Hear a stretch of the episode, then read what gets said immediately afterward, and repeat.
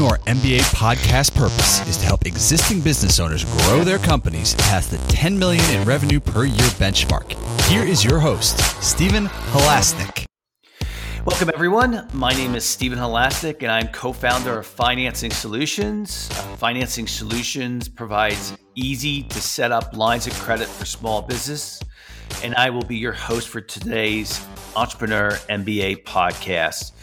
If you are interested in learning more about a line of credit for your business, please visit our website at fscreditline.com. That's FS as in Financing Solutions Creditline.com.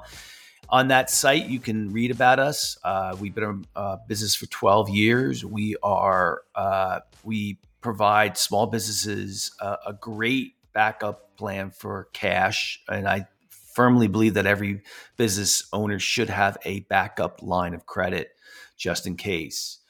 Over the last 25 years, I've built six companies in the 5 million to $25 million range, including two companies that made the Inc. 500 fastest growing companies in the United States. I love learning from people with business experience. And today I am very excited to be speaking with Roy Osing. And uh, just before we get to Roy, uh, I want to tell you about a, uh, a, a new advertiser we have on today's uh, podcast. Um, it's you know it's all about cybersecurity. This new company, they're not new; they've been around for a long time.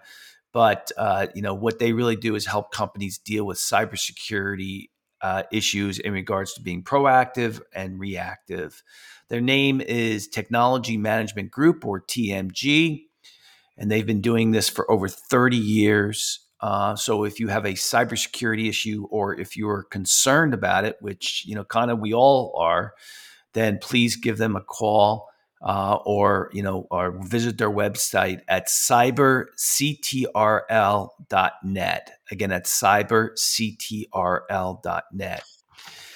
Uh, today's guest, Roy Osing is a guy who took a startup internet company to a billion dollars in sales.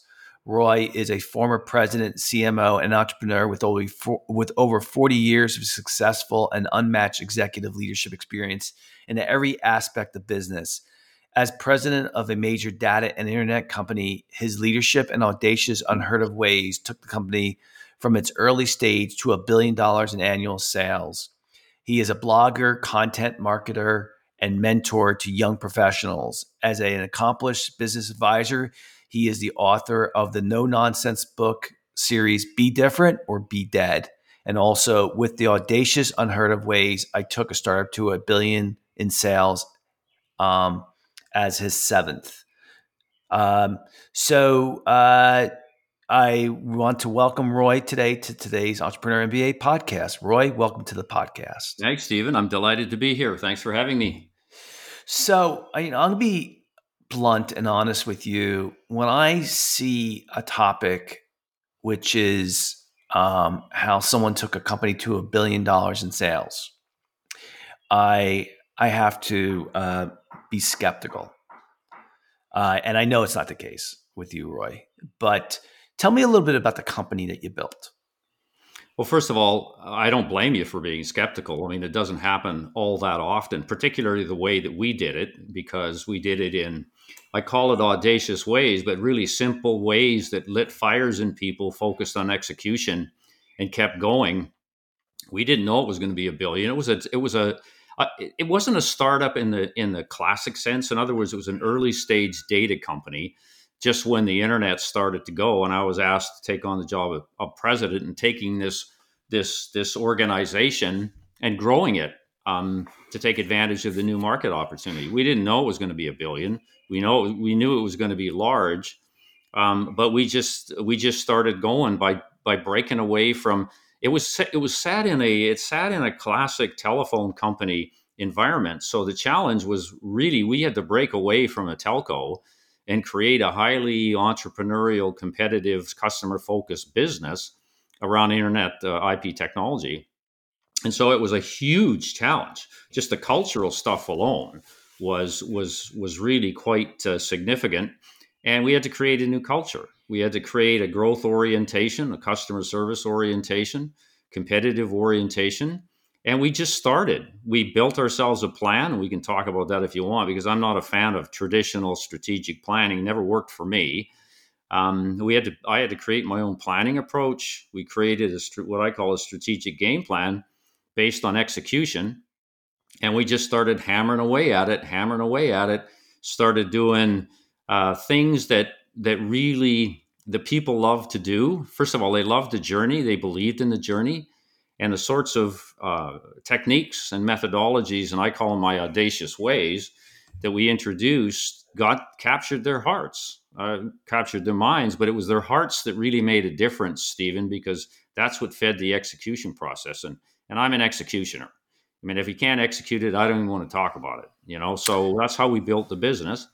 And several years later, I mean, that business today is 18 billion a year. 18 billion. And I'd like to think that that my team and I played a small part in that way back in the day. When, when you first when you first started that business, when you moved away from the telco, um, what was what was the revenue at that point? Oh, I mean, it was it was like, oh, you're testing my memory here. It it was probably in the uh, in the ten million dollar range. Wow. Yeah. Yeah. That's so a- it was like we're talking order of magnitude growth here and, uh, you know, I guess in retrospect, not a bad example of scaling a business.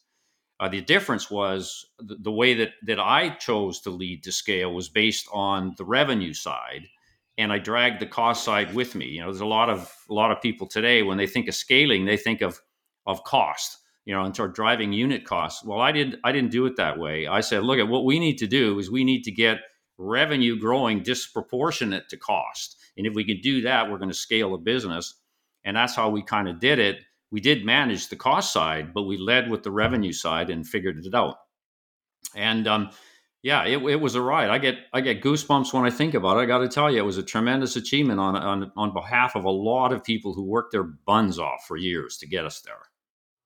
Yeah, so it's interesting when you when you like my first eight and a half years, I worked for Xerox, and uh, I loved it. I really did. And so I, I, you know, I know what it was like to work for a big company, and then I started my own businesses.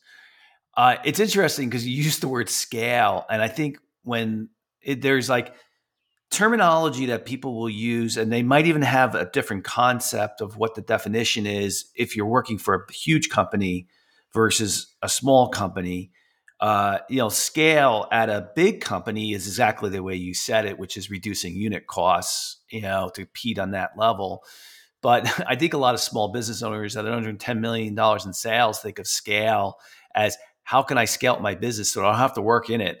So, you know, so that I can have everybody else. And that's fine. I mean, it really, it, it accomplishes the, uh, you know, something similar, but, um, you know, but that's a, that's a big that's a huge change from 10 million dollars to a billion dollars. And so l- let me ask you this question and and again there's a lot of hard questions today um, that, I, that i'm asking you but that i think i'm going to ask you but the how much of that growth occurred because of the opportunity versus the incredible execution that you have? And you can't say both no, it's all based on execution. I mean, opportunity, it was on execution. Opportunity without execution gets you nothing.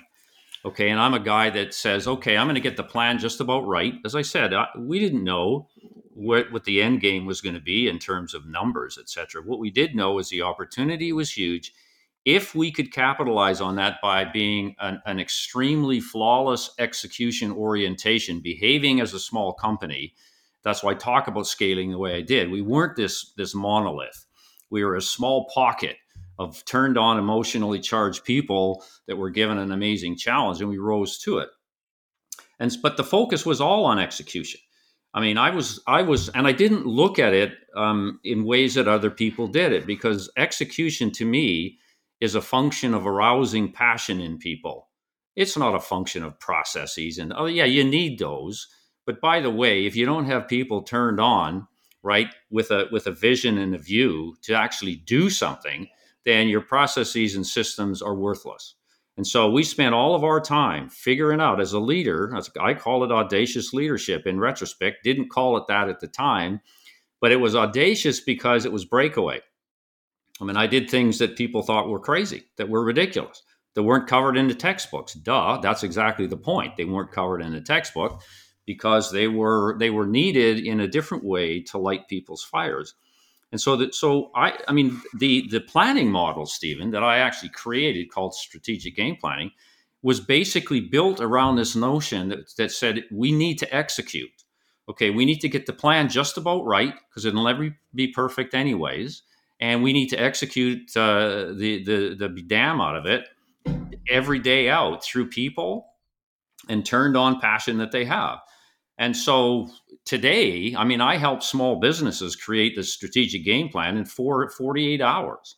I mean, it's that simple. It's a very defined process. It's not recognized by the pedantics because it doesn't use traditional stuff. It's based on what works in the real world. Um, and uh, and I have to tell you, um, it was very very helpful in terms of focusing on the critical stuff that we had to focus on to get the run rate of the business where we needed to be which eventually led to a billion and on to 18. But yeah, it was all execution focused. Yeah, I, I listen. I, have said this before in other podcasts. The unsexy part of running a business, it's not for me, okay? Because I love execution. I love, perf- uh, you know, running uh, something that's running like clockwork. That to me is exciting, okay? But a lot of entrepreneurs, people who started their own businesses, they get excited about the idea. And then once the idea is actually implemented, they for they lose interest. See, that's part and of the problem. That's it is the problem. It that's, is the problem. That's why five out of ten uh, new businesses die in the first thirty six months. You get, look at, at the idea doesn't get you anything. The idea achieves nothing okay, without execution. And that's what a lot of people, they are academically kind of like turned on. It's kind of like having an academic orgasm, Stephen, is what it is. They get all excited about the idea. Yeah, the reality yeah. is, if it doesn't degenerate into crude deeds, nothing happens. And so I'm ex- I come at it exactly the other way. I say we're going to head west.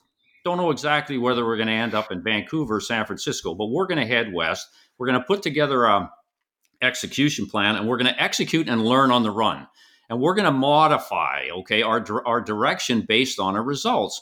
And when we get there we will know. But when we start out we don't. Look at the world is too complicated to plan with precision. In fact i think it's an insult to some some people's intelligence that you could actually imply that you can have a point estimate that is even within the realm of poss- possibilities when there's so many variables to account for look at i'm a math guy. I didn't solve any business problem using a differential equation or linear regression analysis. I can tell you that right now. It may have provided a basis for my thought but that's about it. You got to keep your feet moving. You, you just got to run at something and learn from it and modify it on the run. And that's one of the things that people really were excited about when i would talk to them. I say look I, I think this is right but we're not going to know unless you guys execute like with precision to find out can you help me? Can you help us do that? And they go oh yeah. Yeah we can do that. We can do that. So they believed in that approach. And and my whole leadership life was like that was trying to create simple practical things that people thought were were were something that they could get their hearts around and just go with it Let's talk about the three critical steps that you learned in execution to have really great. Uh, and I don't want to use. I, am going to use the word flawless execution, but I don't like that word because I don't think anything's flawless. That's that's crazy. But um, but let give us three highlights of the things that made you unique in your execution approach to to execution.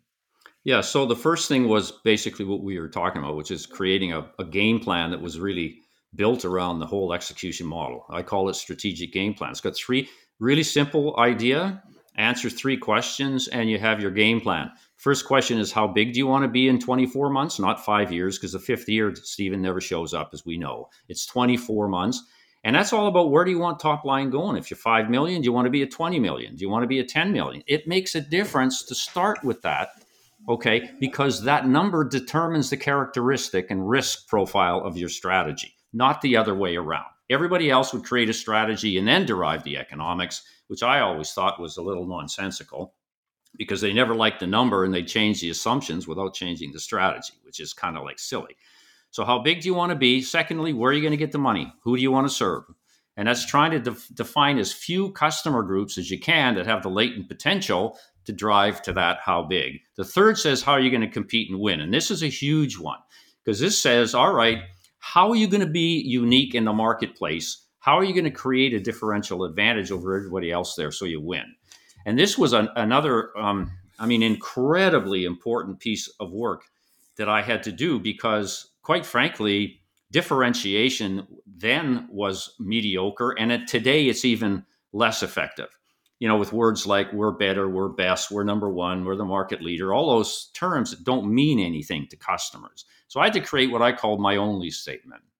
It goes like this: We are the only ones who, not we're the better, we're the only ones, and that's a huge piece of work that has to be done in answering that third question: How are you going to compete and win? Because the answer is we're going to compete and win by being the only ones who, right? And so there'll be a statement in there. Now, the only statement can be proven. It's binary. It either exists or it doesn't exist. So I've created a whole process behind that. So the strategic game planning process was at that time light years ahead, and it still is, to be honest, about uh, how people try to address execution. They got the planning system wrong. You can't execute when you're taking 24 months and $6 million to create a strategy. Okay. I'll just kind of leave it at that. The second piece is you got to look at your inside. And I call it, uh, I came up with this notion called cleanse the inside. The whole idea is if there are cogs in the wheel that are stuck and messy inside an organization, then, you know, inertia takes over, right? Viscosity gets reduced to zero and the machine can't function. It can't produce, it can't deliver. So I call it cleansing the inside. By that, I mean things like getting rid of dumb rules that affect customers that do nothing but piss them off. And every organization has them. Normally, they're created by audit in an attempt to control the engagement process as opposed to enable it. So I had a whole um, whole piece of work and a lot of fun around trying to trying to get rid of dumb rules in the organization. And believe me, uh, we weren't suffering from a lack of them. there was a lot of them. And for any of your listeners out there that, that don't think you have a dumb rule, go ask a frontline person the rules that, that really cheese people off, and they'll tell you. So, dumb rules was an example. Um, an, another one was just kind of like trying to get rid of the bureaucratic grunge and bureaucracy in, in the organization. And I called it cut the crap. So, I had a cut the crap program that was targeted at getting rid of all of that stuff in the organization that may have been relevant yesterday, but is no, no longer relevant today. Okay, because there's so much of that goes on in every organization, right? It's the stuff that worked up to now, and you got a champion for it, and they love it, and you just keep feeding it and feeding it, even though with your new plan and strategy, it's irrelevant. And so we did. We had a whole piece of uh, of ongoing activity that was constantly looking to to churn out the crap in the organization that was doing what? Preventing people from doing their jobs to do what? Execute the strategy of the organization. The third thing I want, I just want to mention, mention is uh, again so simple, but it's never done, Steve. Stephen. I called it line of sight leadership. Like one of the things that I discovered is if people don't understand what their specific role is in terms of executing the new strategy, dysfunction happens in the organization because they will invent their own definition of what it means to them. And that's a leadership problem. And so I spent, I mean, oh my God, so much time actually helping people translate their job and their role into what it means to the new strategy so that we could get everybody working in harmony in the organization and all of these silo things would disappear. It took a, a long time. And there's not too many many presidents that get into micromanagement like that and and I say that's because they don't realize how important it is. If people don't have a direct line of sight to the strategy of the organization, they will create their own behavior. And that can be a problem. Okay. When you say, I want you to provide exceptional customer service to 15 people, you are likely to get 15 different definitions of what that means. So, what I did, I said, no, we're not going to do that. Here's what it means. And so I put my fingerprints on it fingerprint the customer moment so that people and we we debated it and everything else and eventually ended up with a template of behavior that people followed and could be measured on. Little things like that i mean i can't tell you right through some sort of quantitative metric you know the contribution that cut the crap gave to the billion but i can tell you it worked. I know it worked and people will tell you that it worked and that's good enough for me I'll go with the billion and say, you know what? There's a hundred little pieces working within that machine to get the billion. I'm not going to figure out satisfy some analysts, you know, cognitive uh, question about the respective role of each numerically, but I know it worked. But so there's a couple of examples. Yeah, I mean, I had two things to, to kind of add to that. Um, the first thing is just it's minor, but you know, part of a, running a smaller business to become a bigger business, not going from 10 million to a billion, what maybe. But, you know, when I went from, you know, 3 million to 25 million, you know, you, you got to build processes and procedures because you, you, you have, have to, you have to have some, and I, I never used to use the word process and procedures because people don't like those words. I used to say the word best practices and they were basically guidelines you know the way uh, the way things that we all agree the way things should get done. And I, I know sometimes i would you know go and do some due diligence to see how we were executing something.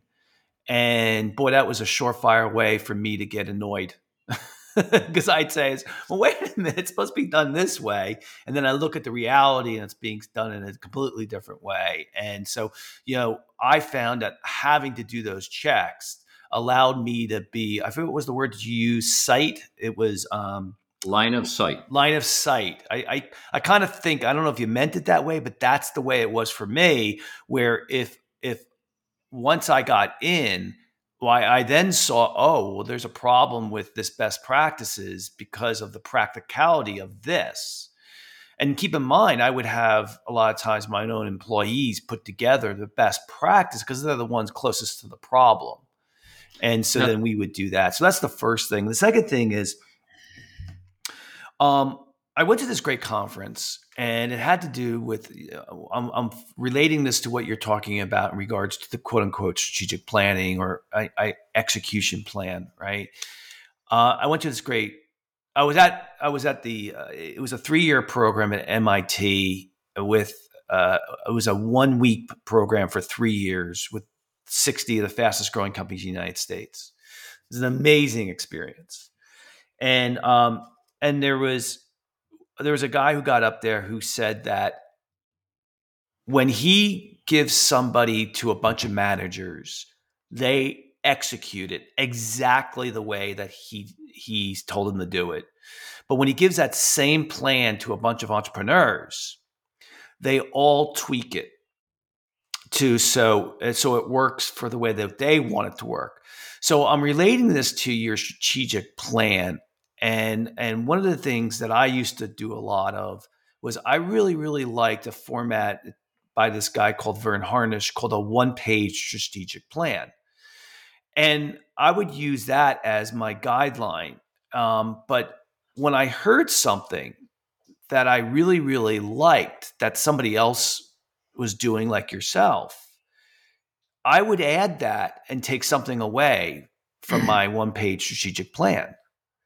So, uh, do you have a methodology that you used and that you've uh, refined for your execution plan or strategic plan? Oh yeah, that, yeah, that, I mean, that is. I mean, I mean, I used it when we started um, the journey to a billion, and I still use it today, helping small organizations. Hell, I, I use the same process for career planning because it's essentially the same thing. Yeah. Okay. It gets you to focus on doing things. I mean, you're going to fail. That's okay. As long as you learn from it and don't make the same mistake twice, I'm okay with that. Because if you make the same mistake twice, you didn't you didn't learn from it. So yeah, I've I built a process that that literally enables you to walk away in 48 hours with something you can uh, start executing on the 49th. I mean, and the other thing that I've noticed is it's an incredible team building exercise because I just get a CEO or a leader in a room with the executive team, and, and they're no different. The leader is treated like another team member, and that's got to be the agreement going in.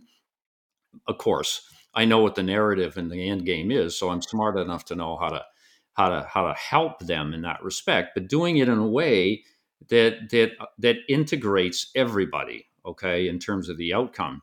And uh, yeah, I I've been doing that for a long time, and it's um I love doing it. What's the number one biggest problem you've seen with people that you've uh, mentored, helped, coached? Um, that that they're they're smaller businesses, um, and what what do you see on a com- uh, on a common level? The number one problem is is they don't have an idea that's different than anybody else, and they don't spend enough time asking them the question: How can I create uniqueness in a way that people care about? like i've had i've had startup ceos come in and talk to me about their business plan and i would say to them okay interesting product interesting idea. How's it different? And they'd go they'd go well i mean it basically does the same sort of thing but it blah blah blah blah blah. And i said okay so seriously you need to stop spending money. You need to take a step back and you need to answer the question why should people do business with you and your new idea and nobody else if you cannot answer that question all you're going to be is you're going to be roadkill and broke. And so that whole notion of differentiation, hell, I got to tell you, Stephen, one of the reasons that I, I wrote my seventh book was because I'm so concerned about the world these days and the lack of differentiation. I mean, I would I would characterize what's going on in the, in business today as undifferentiation. You know, like it's it's amazing to me that customers are never have never been more powerful. Technology has never been changing so quickly. Competition has never been so fierce. And yet, we still have companies claim that they're better. We still have companies claiming that they're the best. And all I call it claptrap. And the only way out, as far as I'm concerned, is using what I created called an only statement, which is binary. Hell, people should be getting into that in terms of the new, the new technologies and so on and so forth. Binary representation. It gives it gives what I call granularity to the promise. I mean, when you tell me that you're in business to save the home planet, that doesn't really give me the you know the motivation that I, I need to go buy from you instead of some other clothing manufacturer. Okay, when you tell me you work hard, okay, good, that may be a value for the organization, but it's not a competitive claim. And yet people use stuff like that as differentiation. And so when it comes to new businesses and small businesses, who, as you said earlier, generally have a have a struggle to work on their business, it's even more pronounced. And and I try and and help them very very quickly. I do a lot of pro bono work, of course, online, just dealing with people and their only statements and differentiation, etc. And once they understand that the question to be asked is why should people buy from you and nobody else? Then they start because when they use words, well, you should buy from me because I provide the best customer service. Hogwash hogwash. You know, I, I, you should buy from me because I'm the number one market leader in Western Canada. Hogwash. That's not going to be a motivator to, to, to, for anybody to buy from you. I did some work for a not for profit called St. John's, John's Ambulance. You probably heard of them up in, in BC, Canada here. And we created their, this, this is their statement of differentiation or their only statement. St. John Ambulance is the only first aid advocate that provides safety solutions anywhere, anytime. That particular solution or that particular uh, only statement completely revolutionized the business in BC. Because what it basically said is instead of being in the treatment business, they're in that in the advocation business, which led them to do a lot of different things.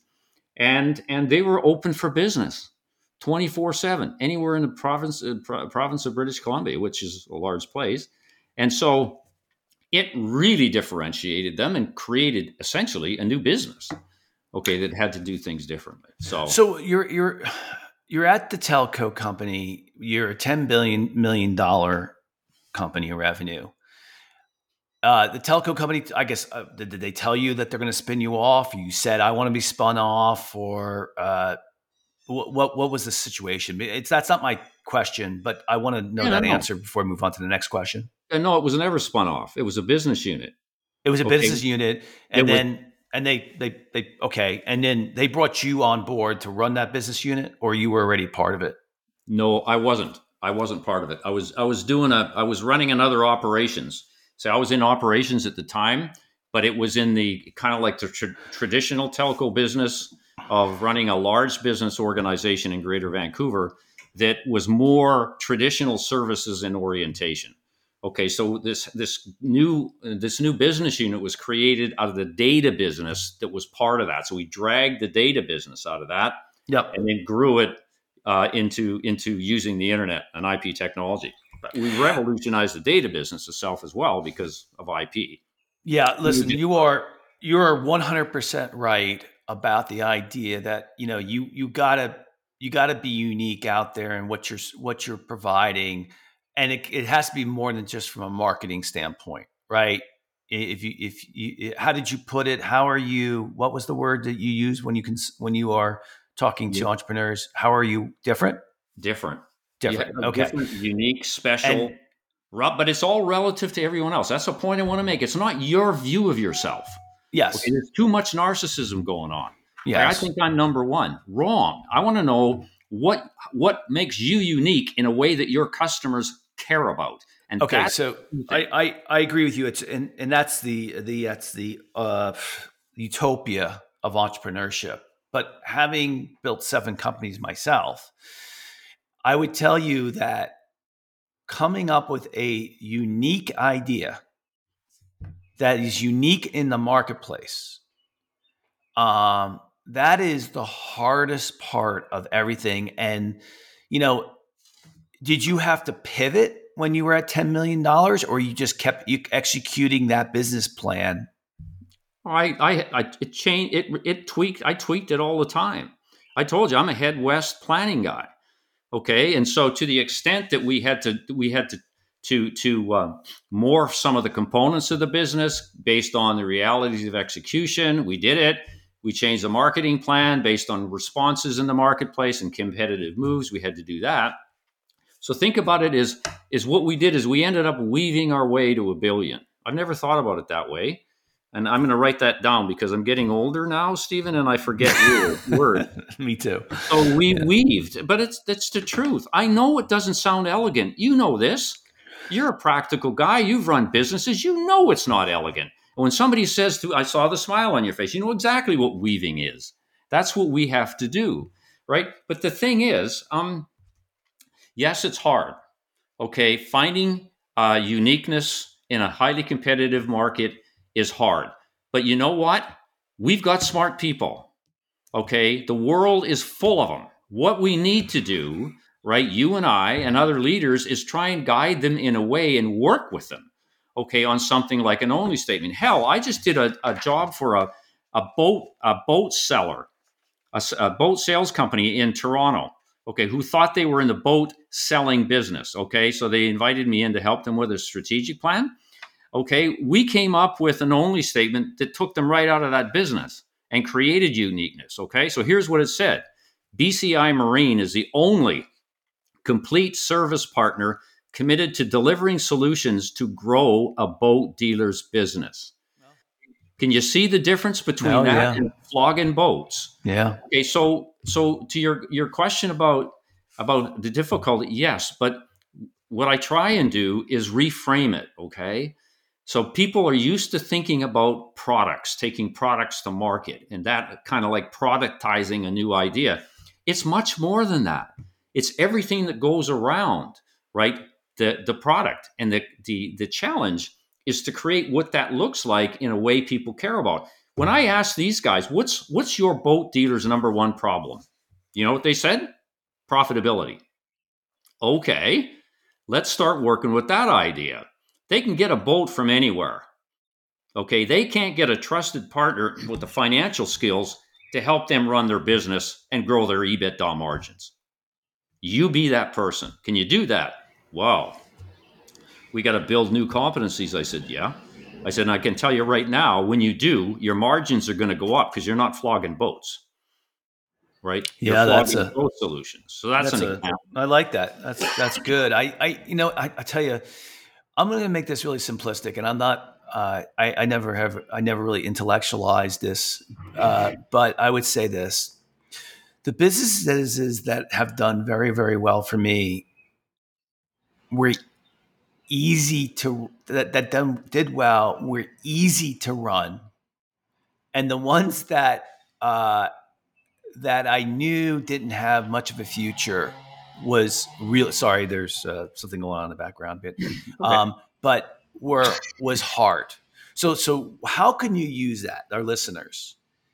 If you are really really struggling in your business, you don't have the right positioning for the industry you're in, and if, if you know there if if you have to be so perfect at execution then there is um, then you you, you kind of need to look at pivoting a little more right? And pivoting you know listen what i find is you, you learn something and you make a little change. You mm-hmm. learn something you make another little change okay? And and and i know with financing solutions the one of the businesses i have now I have three that's one of the things that happened. We started off in one product and then we changed it to another because we learned something it was still hard and then we changed it to another mm-hmm. right? And then we kept tweaking and tweaking and tweaking until we found that now the business is easy. It's and so um you know i listen there's a there's significant difference between a 25 million dollar company and a billion dollar company but no but um, I, I i look at i get what you say. The only thing i would add to that okay is of course you're gonna you're gonna pivot as you as you weave through execution. You have to do that. Okay, but all I would say is make sure that the value proposition up front, yes. that work is solid. I, I agree. You, you don't want to be pivoting around something that's irrelevant. Yes. And that's what I keep saying to people. For God's sakes, get the fr- do the work first. Get the work that that will allow you, that gives you the right now to weave it and tweak it on the run and pivot as you see fit, which is absolutely, I agree with you 100%, critical to execution. Yeah, tell us. Um, well, I'm going to go close this window. We're almost wrapping this up anyway, but tell us a little more about, you know, after 40 years of doing this, you know, outside, tell me what you really think the key ingredients to really a great business are. Because I know you've talked about it already, but tell us the three things that you think after 40 years of experience, you're like, oh, this is it? Yeah, it's differentiation, differentiation, and differentiation. I, I I'm honestly saying to you that I think the biggest problem that we have in business today is lack of differentiation. um, they're they're all the same in one way or the other. Um, there's there's a couple of reasons for that, and and and and a lot of it goes to you used the word best practices before and and benchmarking. There's way too much copying going on without understanding that the what the purpose is. Benchmarking and best practices is is really effective in terms of tactical stuff right inside the business. All right, who who's got the best CRM? Blah blah blah. Let's find a best practice. But people are starting to use that in, as a strategic tool, and you can't do that. You can't copy somebody's strategy, okay, and and expect it will have incredible outcomes for you. You cannot do that. Okay, it's like if everybody's reading the same books, copying the same practices, all you're doing is increasing what I call a herd of sameness, and differentiation gets even worse, right? And so, what I'd like to see, I'd like to be able to feel that people are really getting this idea of, of breaking away from the herd, breaking away, trying to stand out, be special in ways that people care about. Again, I'm not saying this is a, not a narcissist statement of narcissism. It's not about you, it's about how you can be special to the people that you serve. And that's about differentiation. Biggest problem today, in my view.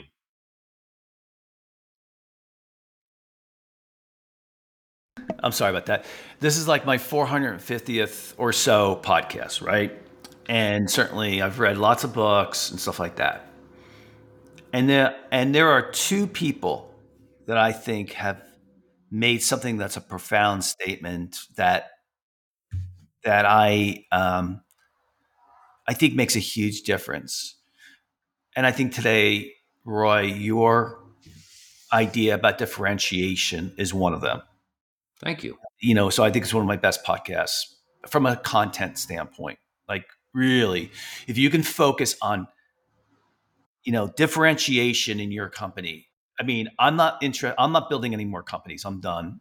Right. I'm just going to keep executing on my businesses I have right now. I don't really want to go in that direction anymore. So I don't need to kind of you know do that. But if I was going to build a new company, I know I would I would much more naturally go into uh, differentiation, not just because of what I heard today, but because it uh, but it's just comes it, it, it makes a lot of sense uh, from what I've learned over the year. I want to make things easier, not harder.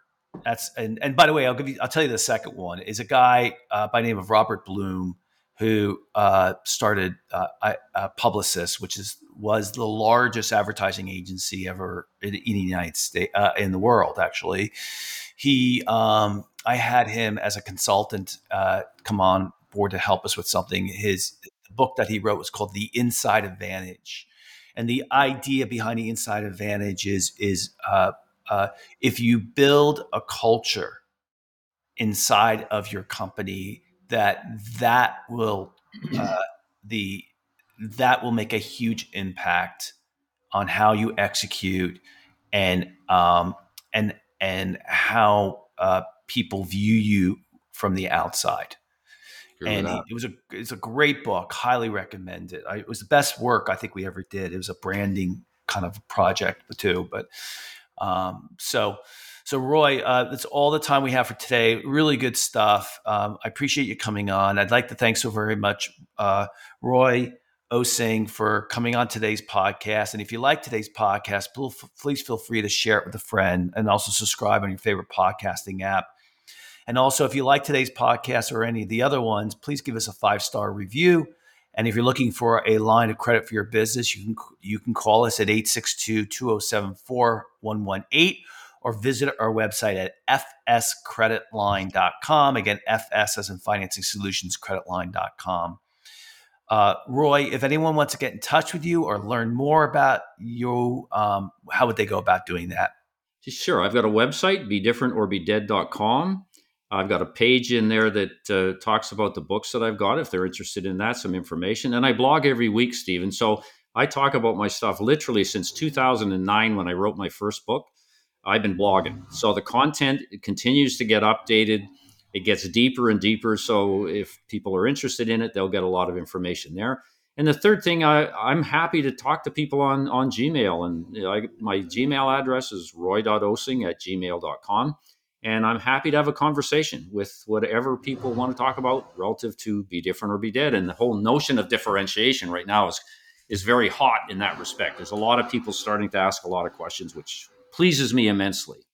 Yeah, and um, the spelling of the last name is O S I N G for those who, who who want that. So, you know, I think you're you're right. There is a huge trend on this because you know I think the venture capitalists and the angel funders have gotten well past the idea that they'll fund anything anymore, and they want something to be different. I mean, sometimes they're looking for pivoting uh, as well as well based on the the jockey of the horse, so to speak. But uh, but I think that you know, I think they've learned their lesson, not not to just.